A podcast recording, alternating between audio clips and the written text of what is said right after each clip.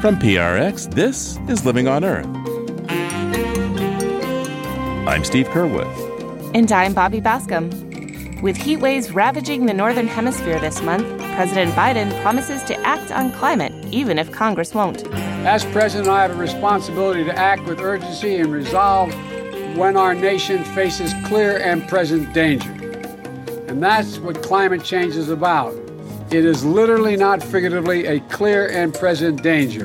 Also, the new space telescope is a game changer. We are in a whole new era of astronomy, astrophysics, and planetary science where now we're able to know that, oh, a planet around another star has clouds and weather the same way that we do on Earth. It's really hard for me to fathom how we can do this so well. That and more this week on Living on Earth. Stick around. From PRX and the Jennifer and Ted Stanley studios at the University of Massachusetts Boston, this is Living on Earth. I'm Bobby Bascom. And I'm Steve Curwood. Federal Election Commission data show West Virginia Democratic Senator Joe Manchin has taken more money from oil and gas interests than any other member of the current Congress. Mr. Manchin recently blocked passage of a half trillion dollar measure to address climate change. So President Biden hit back, though the president didn't go as far as calling a national climate emergency, disappointing some in Congress who have called for such action. But speaking in the blazing sun during a heat wave at a green energy factory in Massachusetts on July 20th, he didn't rule it out for the future. As president, I have a responsibility to act with urgency and resolve when our nation faces clear and present danger. And that's what climate change is about. It is literally, not figuratively, a clear and present danger. The health of our citizens and our communities is literally at stake. The UN's leading international climate scientists call the latest climate report nothing less than, quote, code red for humanity. Unless Democrats can gain more seats in the November elections to be able to bypass Joe Manchin, President Biden will have to ramp up executive actions such as those he mentioned for more wind farms and resources for heat waves. In the coming days, my administration will announce the executive actions we have developed to combat this emergency. We need to act.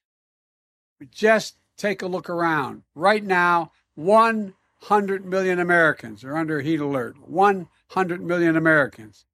90 communities across America set records for high temperatures just this year, including here in New England as we speak. For more, I'm joined now by Vermont Law School professor Patrick Parenteau, a former regional counsel for the EPA. Pat, welcome back to Living on Earth. Thanks, Steve. Good to be with you. Pat, why do you think that uh, President Biden punted on declaring a national emergency for the climate right now? It's really hot. We're about to go into storm season. He would look good, I would think, to the world and the general public. Yeah, I was surprised. I, I really did think that we were going to hear an announcement that he was going to declare a national emergency. The heat waves that are baking the country would have would have provided a phenomenal backdrop for that. I, I have to believe that two things were at work at least. One, I think the lawyers in the administration and in the White House are concerned about how far they can really go using this declaration. There's not a lot of law on this question. And so I'm sure the lawyers were saying before we start making bold pronouncements, we better think this through. One thing is the legal vulnerability to making this declaration. The other is raising expectations yet again, which Biden has been doing. He did it in the campaign, he did it in the first 100 days. He's been raising expectations about what he was going to be able to do on the climate. And he really hasn't been able to deliver. That's not all his fault. In fact, most of it isn't his fault. Events have foiled him. His own party, Mr. Manchin, has foiled him. But the point is, he hasn't delivered. And his approval ratings are in the tank, not just because of climate, of course, it's mostly inflation and other things, but climate is a part of it. So probably some of his political advisors are saying, let's be careful about making bold promises that we really are not sure we can keep. So there's a debate going on, is my guess. Yeah, well, let's talk about that. I mean, what would the declaration of a national climate emergency mean? A national emergency here. I mean, talk to me about the real limits to the president's power if he makes that declaration. What could he? What could he not do?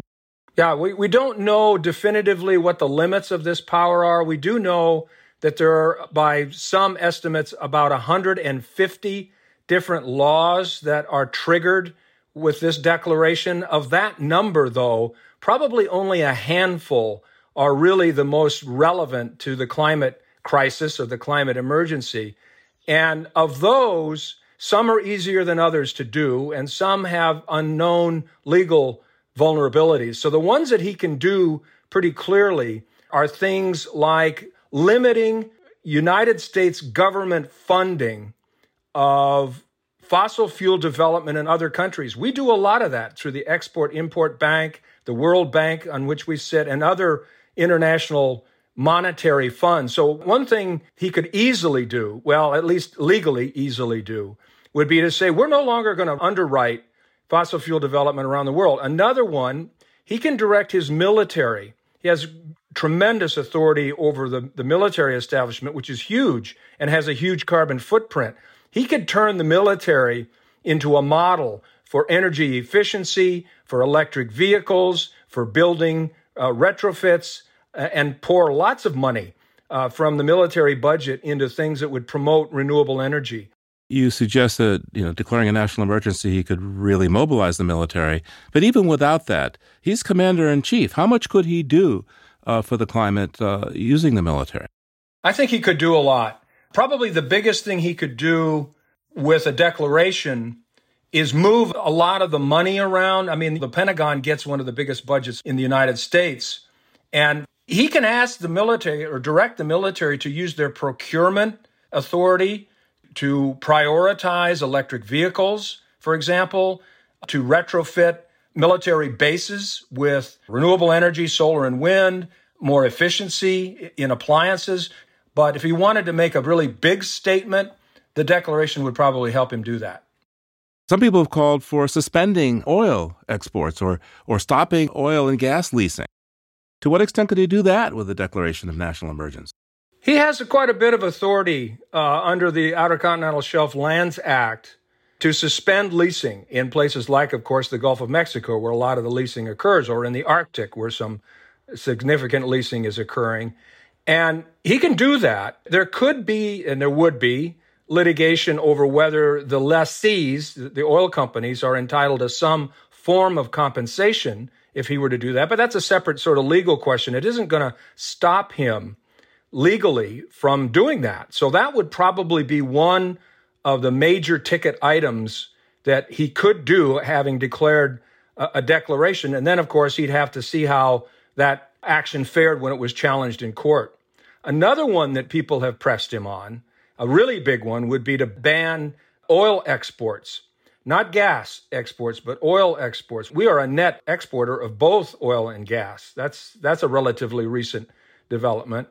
And the thing there is that in order for him to ban oil exports, he has to make some key findings. He has to find that the current situation with oil is causing price spikes in the United States. He has to show that if he doesn't ban exports, it's going to have a disproportionate impact on the American labor workforce. So that one, I would say, is in the category of questionable in terms of how the United States Supreme Court would ultimately view the exercise of a ban on oil exports. That is something he could do.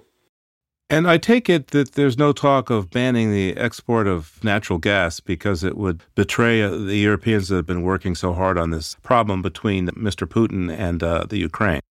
That's right a ban on export of gas would, would really impact Europe, which is struggling already with its need and its reliance on Russian gas. And of course, that's where Putin is getting the money to fund his war machine. So the gas issue is much more complicated, I would say, than the oil issue.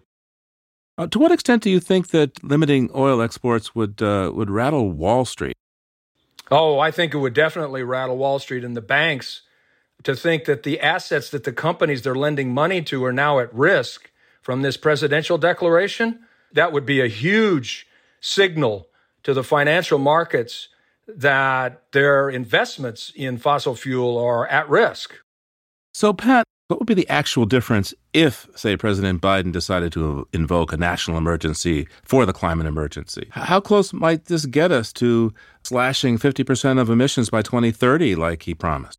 I don't think it'll get there. It's going to be very important symbolically to the world for the president to do this, and it'll give clear direction to his agencies, although he's done that in the past, but even perhaps up the ante for the agencies to get on with the things that they can do under existing law.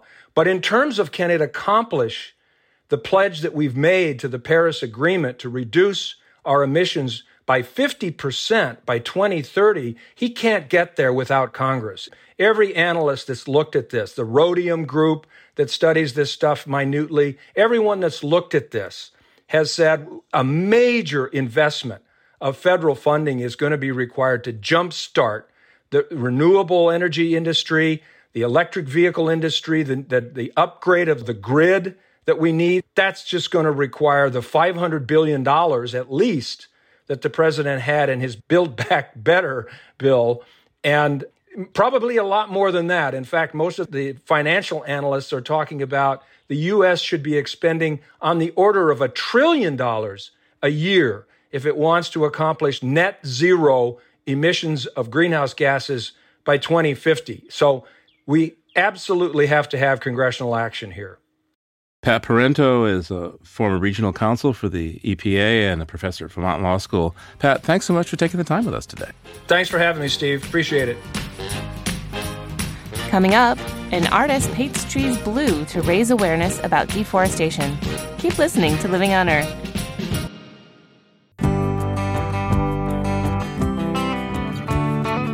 If you like listening to Living on Earth, please join us by telling people you know to tune in to our podcast. And if you can, please send us a donation. $5 or more makes a difference. Just go to loe.org and click on donate at the top of the page. Thanks.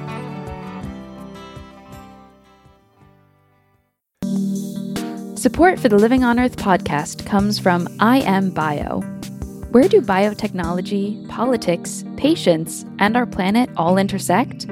Find out by listening to the I Am Bio podcast. Hosted by Dr. Michelle McMurry Heath, President and CEO of the Biotechnology Innovation Organization, I Am Bio brings you powerful stories of biotech breakthroughs. Discover the biggest threats to our planet's water supply, new vaccine technologies, the latest Alzheimer's research findings, and more Subscribe to I Am Bio wherever you get your podcasts. It's Living on Earth. I'm Steve Curwood. And I'm Bobby Bascom. And it's time for a trip now beyond the headlines with Peter Dykstra. Peter's an editor with Environmental Health News. That's ehn.org and dailyclimate.org. Hey there, Peter. What do you have for us this week? Well, hi, Bobby. There's a pretty big side note to President Biden's recent visit to Saudi Arabia. There was a lot of fuss over that with the Saudis' human rights record and whether or not in the era of the climate crisis that the president should be going and making nice with the country over oil. And that seems to be exactly what he did. But even if that didn't happen, the Saudis are heavily invested in petrochemical plants, part of oil and gas that make our plastic all over the U.S., in Texas, in Louisiana, in Pennsylvania, and elsewhere. Yeah, I mean, Saudi Arabia is the world's second largest producer of oil after only the United States. So it stands to reason that they would have interest in, you know, petrochemical industry. That's sort of the, the oil industry's plan B if we're not going to burn enough oil in our gas tanks. Business is business. The oil and gas industry is smart enough to see the writing on the wall, and fossil fuel production for energy is on the outs Maybe not this year, maybe not 20 years from now, but eventually, if we're to be serious about dealing with climate change and keep places like Portugal from turning 117 degrees Fahrenheit, which it did last week. Well, what else do you have for us this week? Salt Lake City and the Great Salt Lake. The lake is a beautiful place. I was out there in the 1980s when the lake had reached record high levels due to record snowfall the previous few winters. Right now, the Salt Lake is at its lowest level ever. It's dropped 20 feet since the 1980s. which threatens the ecology, the appearance, and everything else about this very odd and unique ecological wonder. And you've got to think if there's so much less water in the lake, all of the salt that makes Great Salt Lake must be more concentrated. I should think that that's got to make it even more difficult for the unique plants and animals that live there to survive. Yeah, there's less water in the lake because of persistent drought, because of uh, some very low levels of winter snowfall, and also as the agriculture industry grows, they're diverting more water from the freshwater streams that feed the Great Salt Lake. Let's hope things can uh, turn around. I've also read that Utah is one of the fastest growing states in the country, putting more demand on the water resources that they do have. It's quite a difficult situation. That's a problem throughout the West. Indeed. What do you see for us in the history books this week? 1933, one of the greatest probable hoaxes in the history of nature, got its start July 22nd, 1933 to be precise, Mr. and Mrs. John McKay were traveling along the shores of Loch Ness, hoping to get some fishing in, and they said they saw a dinosaur cavorting in Loch Ness, hence the birth of the legend of the Loch Ness Monster, a couple other people came forward and said they'd seen a dinosaur too. There was one very famous, kind of shady looking photograph of this long, crooked necked creature reaching up out of the loch. But um, what's happened since then is a remarkable tourist industry based on something that scientists tell us doesn't exist the Loch Ness Monster.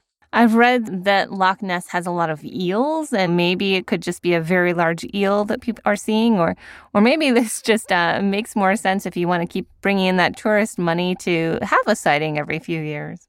Yeah, it kind of helps to have a sighting and keep the tourist trade going, and the T-shirts and everything else an eel as big as what is purportedly shown in that famous picture? I don't think so. Maybe there was a little bit too much scotch being consumed, but the Loch Ness Monster, as a legend, just like Bigfoot and Sasquatch, are here to stay. Aren't our lives a little richer because of them? Really, it's nice to think, well, maybe there's some things in nature that we don't quite understand. Well, to be sure, there are people running tourist concessions whose lives are a little richer thanks to the Loch Ness Monster. That's the truth. All right. Well, thanks, Peter.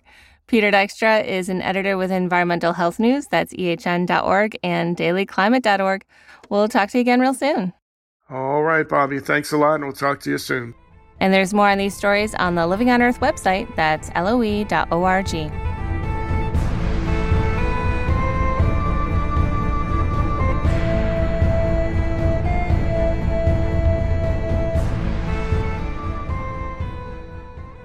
Conversations about climate change often focus on the destruction and degradation of the natural world. But artists like Konstantin Dimopoulos are taking a different approach, raising awareness with art. The Blue Trees Project is one of his recent pieces of artwork. As the name suggests, he paints tree trunks bright blue, creating a brilliant contrast with the greens, yellows, and oranges of the leaves and natural scenes that surround it. He and his team have worked on installations all over the world, several of which are based in the U.S., including one now in Salem, Massachusetts. For more, I'm joined by the artist himself. Konstantin Dimopoulos. welcome to Living on Earth. Thank you very much for having me. Tell us first, please, about this art installation. Where have you painted the trees blue, and any idea how many you have so far? Well, we started in 2003 in Melbourne, Australia. Where I grew up in New Zealand, Wellington, there were very few trees. When we came to Melbourne, it was just amazing. It's one of the largest urban forests in the world. And so that started me looking at trees. And then I went to visit Friends of the Earth. And while I was there, someone had come back from Southeast Asia and they showed us images of this incredible ecocide. And they said, how can we get people in cities to be aware that this is happening. And so I came up with the idea of colouring trees blue. And it's not just colouring trees, we work with children in schools. A lot of trees are donated back into this community. And we've done it in about 30 cities around the world and maybe over 100 sites. And it continues to grow. And why make the trees blue? What does that represent to you? How do you get people to stop and slow down? It's the color that will grab attention. You're fighting for attention in the world today. Blue doesn't exist in trees. Now, there are red trees, there are yellow trees, there are green trees. And one of the things I always remember was in the 1970s, a group of Greenpeace activists went to the Arctic and actually colored seal pups blue because they were being killed for their fur. Part of that was maybe we put something on a tree, it may people to say, what's happening? You know, nature uses color in, in a variety of ways. It's an incredible, powerful attraction. Usually it's the male that's all colorful to get an attraction from someone. Or like here in Australia, you have a redback spider and it has a color on it to say, don't come near me, I am dangerous. So color has always been an important part of the ecosystem. And to be clear, the color that you use is non toxic and it washes off. It's not hurting the trees. No, we've had it tested by science. You know, in Greece, when I was young, my father colored uh, olive trees white to protect them from bugs. You know, in Colorado, there were over 100,000 trees a day dead because of the uh, pine beetle. In the northern hemisphere, like Norway and Sweden, they also color them white to protect them from the cold. So it's not a new technique. It's just that the mixture that I've done is very, very intense electric blue. And this washes off. Virtually all the places that we've created it now has disappeared. It's just no longer. So you've mentioned that you work a lot with schools and children to do this art installation. I understand that you've also worked with people in the homeless community. Can you tell me more about that? I guess I see myself as a social artist. Homeless was affected when we were doing the the blue trees in Seattle, and they said, whatever you do, just be aware there's a lot of homeless there. Don't interact with them. When we got there, they were just lovely. You know, one lovely girl, um, Clara, she was an artist and she had artworks there. And uh, my wife Adele would say, Clara, do you, do you mind going and get some coffee with the team? And she'd go and we'd give her the money. She'd never return any money, but we didn't mind because she was working, you know. And other people said, I'm going to sleep underneath the tree tonight so nobody hurts it. They were just lovely people. One was a Microsoft executive that lost his job. You know, he came with a suit and everything. You know, these are people with families that need help. And so I did work called Purple Rain using QR codes. We talked to about 12 to 15 homeless who have turned things around. But we talked about their success, how tough it is. You know, some of the domestic violence and stuff that they've gone through is horrific. Although I'd like to think that we as artists are the light of the world, I think we're really the cracks of the world. You know, I love that Leonard Cohen song when he said, Ring the bells that still can ring, forget your perfect offering. There is a crack in everything. That's how the light gets in. So we're not actually the light of the world, but we are the cracks that allows the light to come through. What kind of reactions have you had to the blue trees so far? In most cases, people are positive, but some people are frightened. Why are you doing this to our trees? You know, people don't like their environment change, but we go into other species environments and change them massively. And uh, when you remove a tree, you don't just remove a tree, you can't bring back the species that exist within them. And it is good that people get stirred up about what we're doing to the trees, but they need to also look at it globally because whatever happens in the Amazon will affect what happens in Boston. And so when people look at the blue trees and say, well, that's insane, I say, well, you know, a tree would rather be blue than be cut down if that was the choice of the tree. How do you think this art installation might inspire change? I mean, what is your hope for this installation? What's your goal here? Initially, there was no idea of what was going to happen. But I think what's happening is as we do it in different cities, it's almost as though people are drawing a line and saying our city is going to become more environmentally conscious. It's really it's important just to get it out because almost as though nobody was caring in some ways. And what the Blue Trees tries to do is actually just raise the idea. What do you see as the role of beauty in this fight against climate change, which can so often seem just ugly and destructive? Art, for me, there is a beauty about it someone looked at the blue trees that we did in Houston and uh, was telling them about the issues about deforestation. He said, yes, but they also look incredible. And that's the thing is you look at the trees in a different way. And I think art throughout the world has been a way of bringing us closer to beauty. I think that the importance of art is how really beautiful the world is and uh, how we forget about that in some ways. Konstantin Dimopoulos is an artist and creator of the Blue Trees installation. Konstantin, thank you so much for your time today. No, thank you so much and good luck with everything.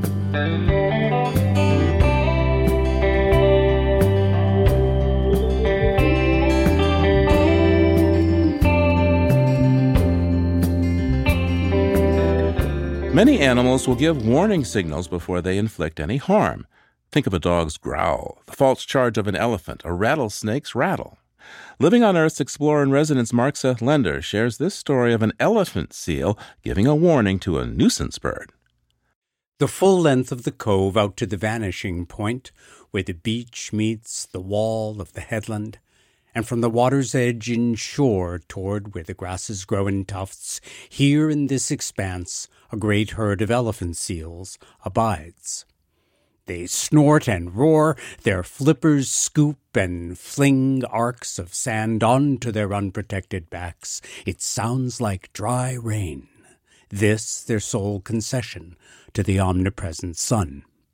Incessantly they complain, though crowded in upon each other by choice while fur seals howl, giant petrels strut and growl, and high on the smooth and rising inland plain a hundred thousand king penguins whistle and wail. And the blue glacier hanging over creeps and cracks. It is the loudest place on earth. It is pandemonium. There is no peace here. There is no rest here. Only the carrion lying on the beach is silent, a silent which, in that fatalistic way the natural world treats such things, the animals ignore, except for the giant petrels who pay rapt attention.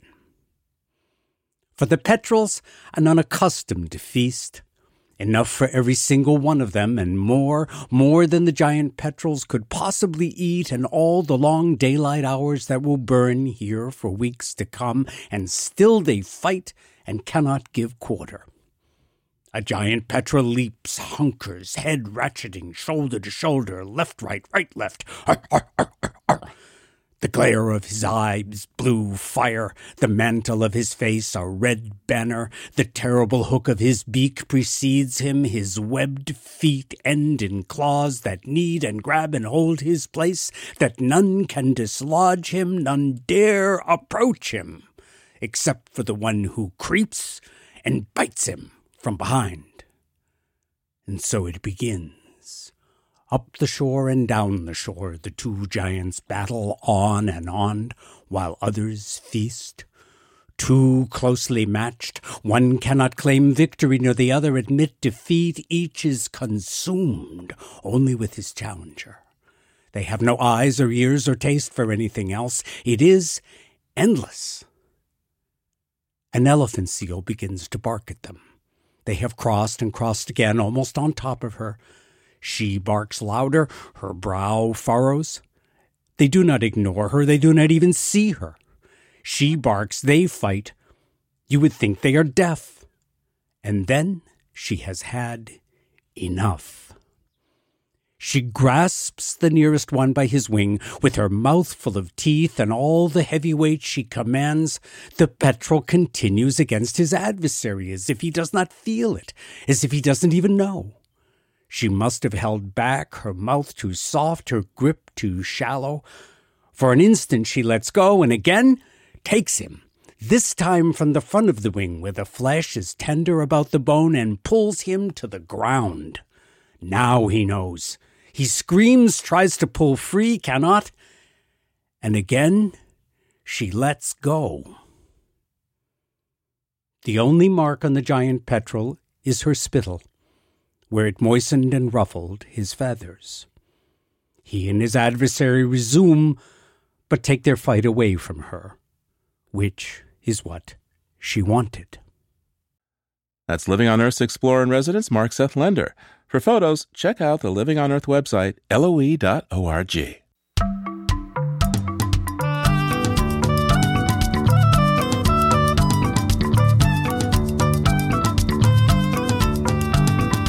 These long days of summer are a fine time to get up with the sun and head out for some early morning birding. But if you don't know a crow from a cardinal, not to worry. There's an app for that.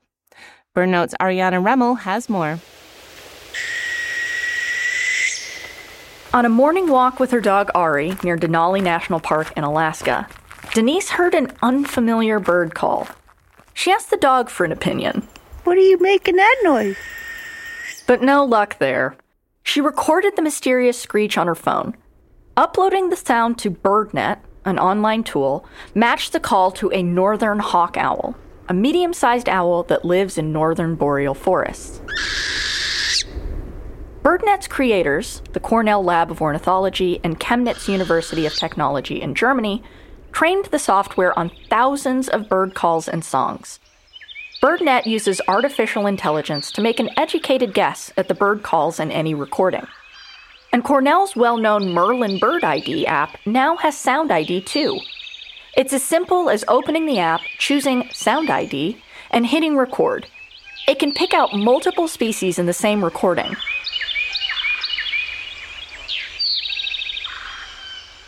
These tools aren't infallible. Some similar calls can confuse the app, and they might not detect anything with too much background noise. Currently focused on species in North America and Europe, BirdNet is working on expanding to more regions. But already, it's amazing to see what these AI tools can do. That's BirdNote's Ariana Remmel. For photos and more information about the birding apps, head on over to the Living on Earth website, loe.org. Coming up, the Wayback Machine known as the James Webb Space Telescope. That's just ahead on Living on Earth. Support for Living on Earth comes from Sailors for the Sea and Oceana, helping boaters race clean, sail green, and protect the seas they love. More information at sailorsforthesea.org. It's Living on Earth. I'm Bobby Bascomb. And I'm Steve Curwood. Science has yet to tell us whether we and other forms of life are alone in the universe. Life as we know it would require a habitable planet, but it wasn't until 1995 that science was able to confirm the existence of another planet around a star other than our Sun.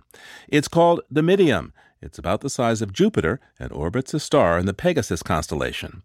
And since then, science has found literally thousands more exoplanets, as they're called, and we can expect to find even more with the launch six months ago of the James Webb Space Telescope.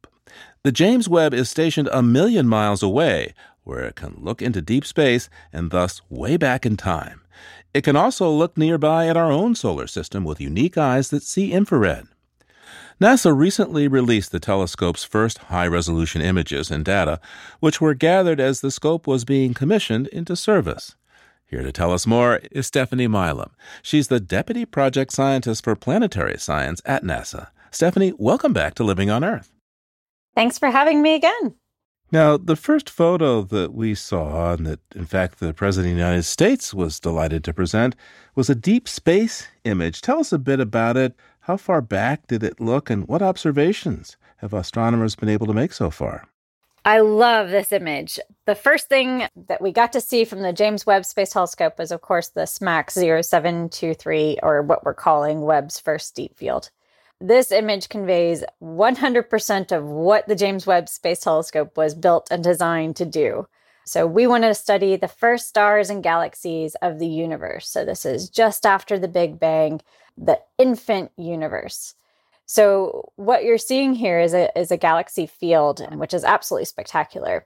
There's a lot of peculiar things that you're seeing in the image, like some of the galaxies look like they're streaked or stretched or distorted in some way. And while the galaxies themselves aren't necessarily distorted, the light that they're emitting is actually being distorted because there's five galaxies sort of right in the middle, looks sort of like a, a belt going across the image. That the mass and combination of these five galaxies is actually pulling and stretching the light of the distant objects behind them and pulling them around. And so that's why they look like, you know, Dali sort of paintings, melting clock galaxies.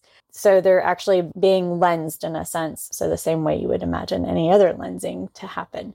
So this is something Einstein told us that was going to happen, and we we are able to demonstrate that very beautifully with this image. But wait, you're saying that mass can bend light, that something we might sort of think of generally as a lot of gravity can bend light? Absolutely. So we're we're basically pulling that light from those distant objects around these more massive closer by galaxies. Now, these early releases from the Webb Telescope project, there were 5 of them. 4 were images, but one was a spectrum analysis of the atmosphere of an exoplanet called dare I say, WASP 96b? Yes. Why were the spectrum data chosen to display rather than an image? That's an excellent question. There's a lot of detail that we actually can learn about objects that we don't resolve. Many things across the universe, even in our own solar system, are point like objects. So we don't get beautiful pictures of them. But what we do get is with some of our instrumentation, we have so called spectrometers. So, what this is doing is breaking light apart into particular regions across a spectrum. And what we're looking for is the fingerprints of a given atom or a given molecule that's being sort of dispersed across that spectrum. So, say you want to look across a galaxy and understand the different regions. With spectrometers and with the resolution of the James Webb, we can actually take spectrum uh, going across each of those galaxies. so we can study various parts. So, with the spectrum that was released of this exoplanet, what we're seeing here is evidence of water in the atmosphere of a planet around another star. So, of course, water suggests the possibility of biological activity. I mean, how excited are the astrobiologists about this?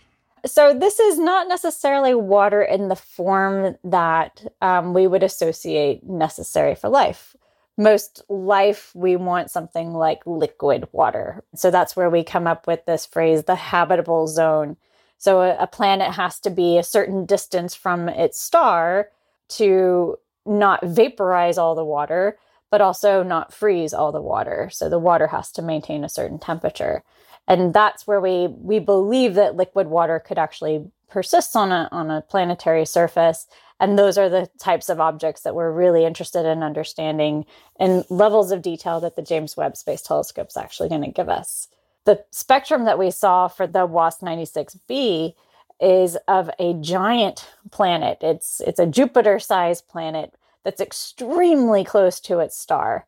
And what's really cool about this planet is it's only half the mass of Jupiter. So it's a really puffy planet. and that whole puffy atmosphere is full of water vapor. So it's really hot water gas. So, not necessarily liquid water on the surface, but it's still a really cool finding. And it's giving us the idea and the first glimpse of the capability that James Webb Space Telescope has for studying planets around other stars and hopefully getting to that point where we can actually see a planet that has an atmosphere with the kind of ingredients that we have in our own atmosphere.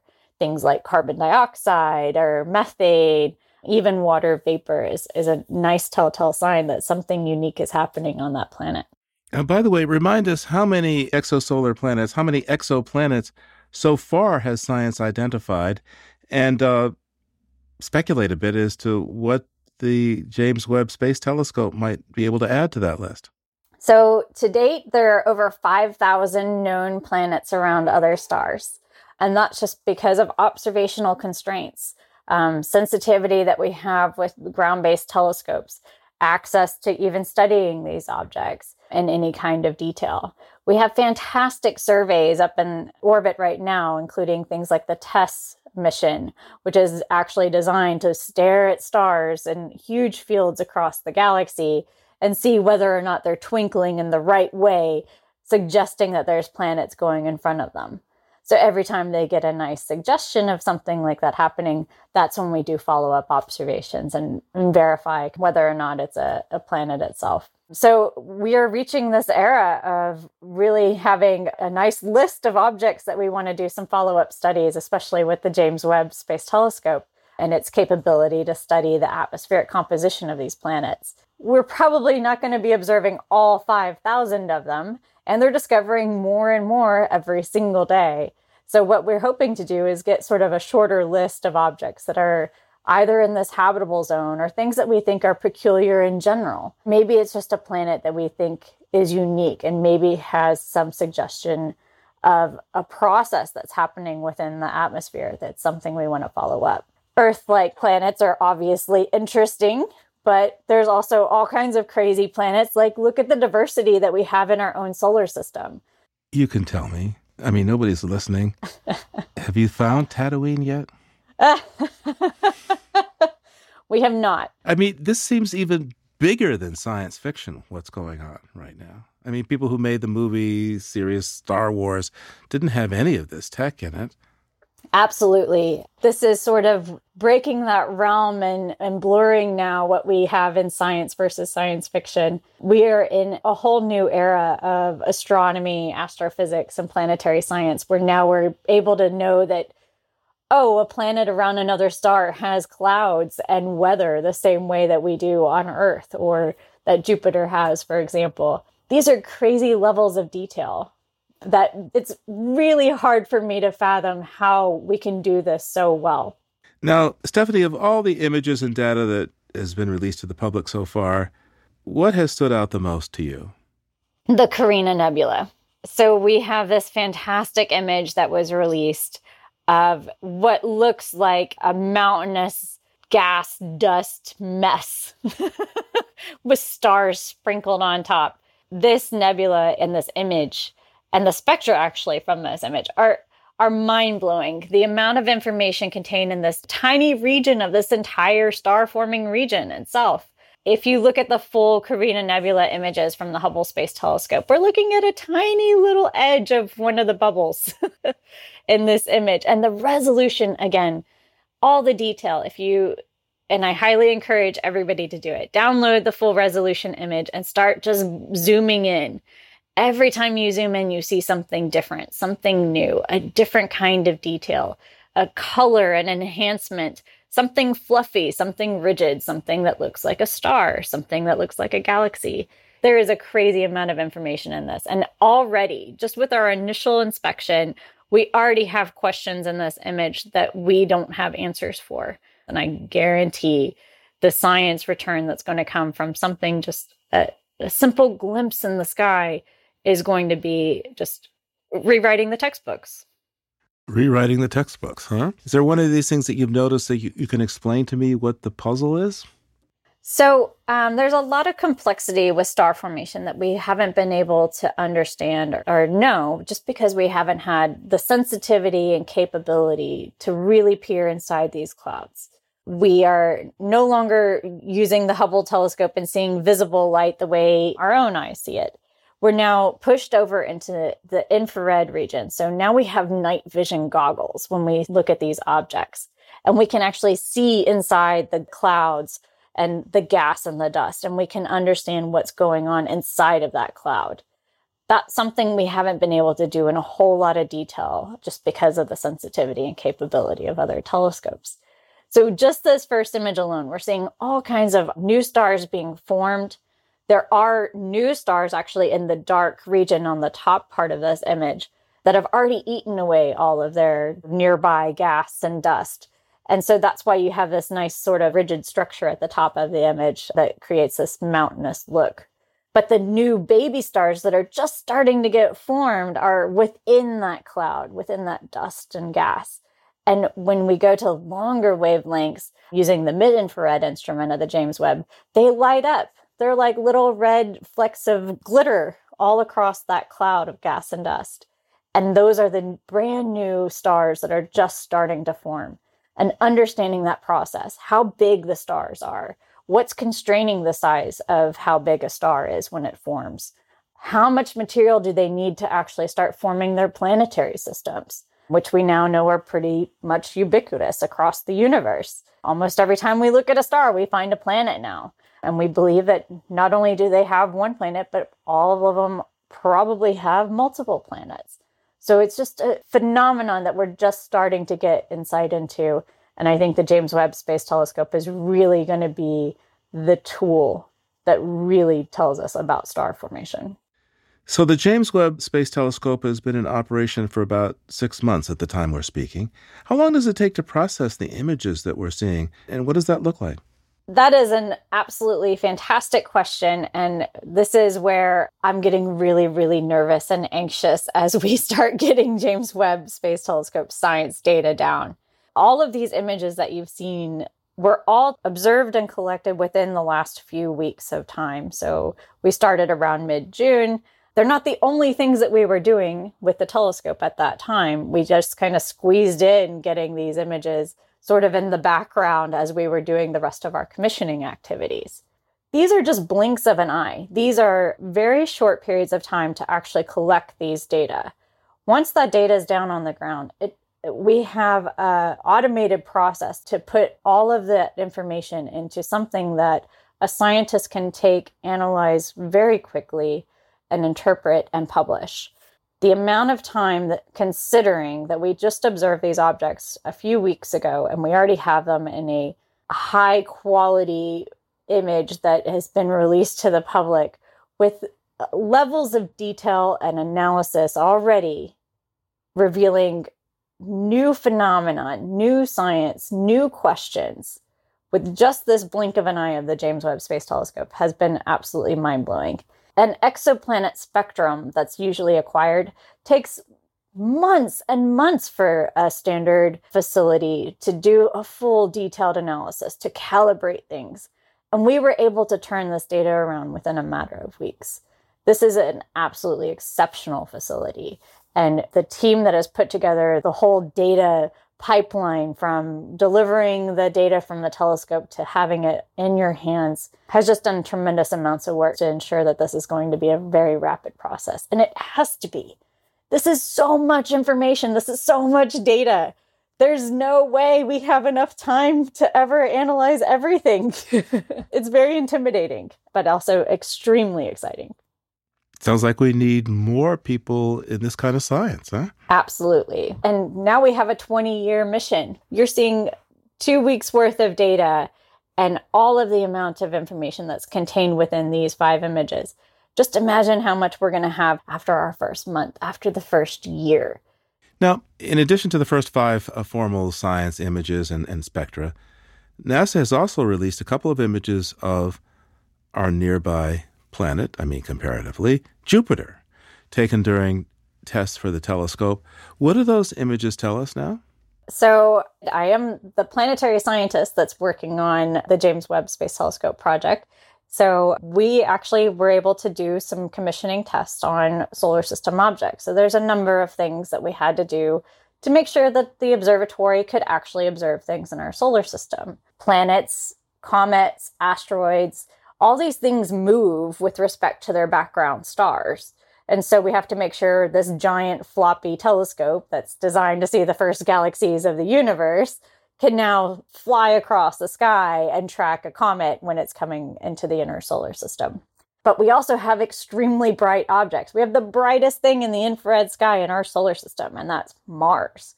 So we have to make sure we can actually observe these types of objects, including Jupiter and Saturn. Uranus, and Neptune.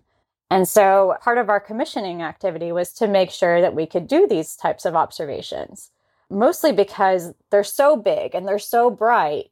That light floods the entire instrument field of view. So all of our science instruments see that light whenever a giant planet is anywhere near it. So we had to understand how we could actually do observations of things like Europa or pick your favorite Jupiter satellite or pick your favorite Saturn satellite, Titan. All of these things have to be observed with the James Webb Space Telescope. So the images that you saw from Jupiter were actually part of those tests to understand what that light actually looks like. When we saw these images come through, myself and my team, we we just sat there in awe for a moment and you know, of course, it's the solar system object that almost every major NASA observatory has used as their first image release. And here we are, just mind blown all over again. We've imaged Jupiter at near infrared wavelengths and mid infrared wavelengths and optical wavelengths, but every time you look at it with a new instrument, with a new telescope, something is revealed. And the most surprising thing that I saw in these images was that you can actually see Jupiter's rings that is a very hard thing to do with an optical telescope of any kind. So, James Webb Space Telescope is opening up a whole new realm for planetary science as well. So, Stephanie, what can we expect now these first images have been released? I mean, how often are we going to get to see more photos? As you talked about, uh, there are many years ahead, but kind of what's next? Well, we've started science. And there's a handful of programs that that data becomes public immediately to sort of have this rolling opportunity of sharing the amount of information, the images, the spectra that we're collecting with this fantastic observatory. Standard observing programs give the scientists that submitted that program about a year's worth of time to work with the data before it becomes public. So we didn't want to sort of lock everything up in this year full of secrecy with the scientists. We wanted to have something that we were able to give out to the community, let the public see what we're doing and the amazing capability of this observatory beyond these initial images. I'm really hoping we move towards something like having an image of the month or something fun like that, just so we can keep everybody informed and engaged. But once the scientists start getting their hands on their data, they'll start publishing in very timely ways. So uh, stay tuned. Stephanie Milam is the Deputy Project Scientist for Planetary Science for the James Webb Space Telescope. Dr. Milam, thank you so much for joining us today. Thank you so much for having me again, and I hope you have a great one.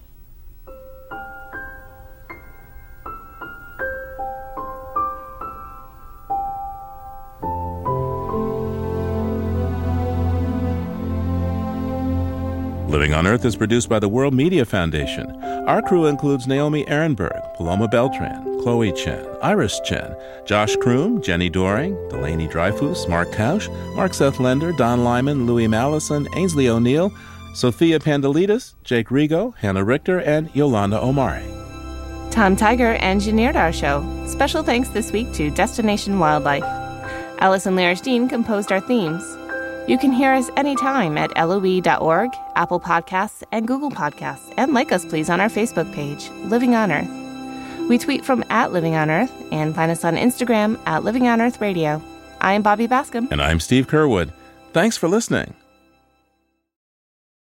Funding for Living on Earth comes from you, our listeners, and from the University of Massachusetts Boston, in association with its School for the Environment, developing the next generation of environmental leaders, and from the Grantham Foundation for the Protection of the Environment, supporting strategic communications and collaboration in solving the world's most pressing environmental problems.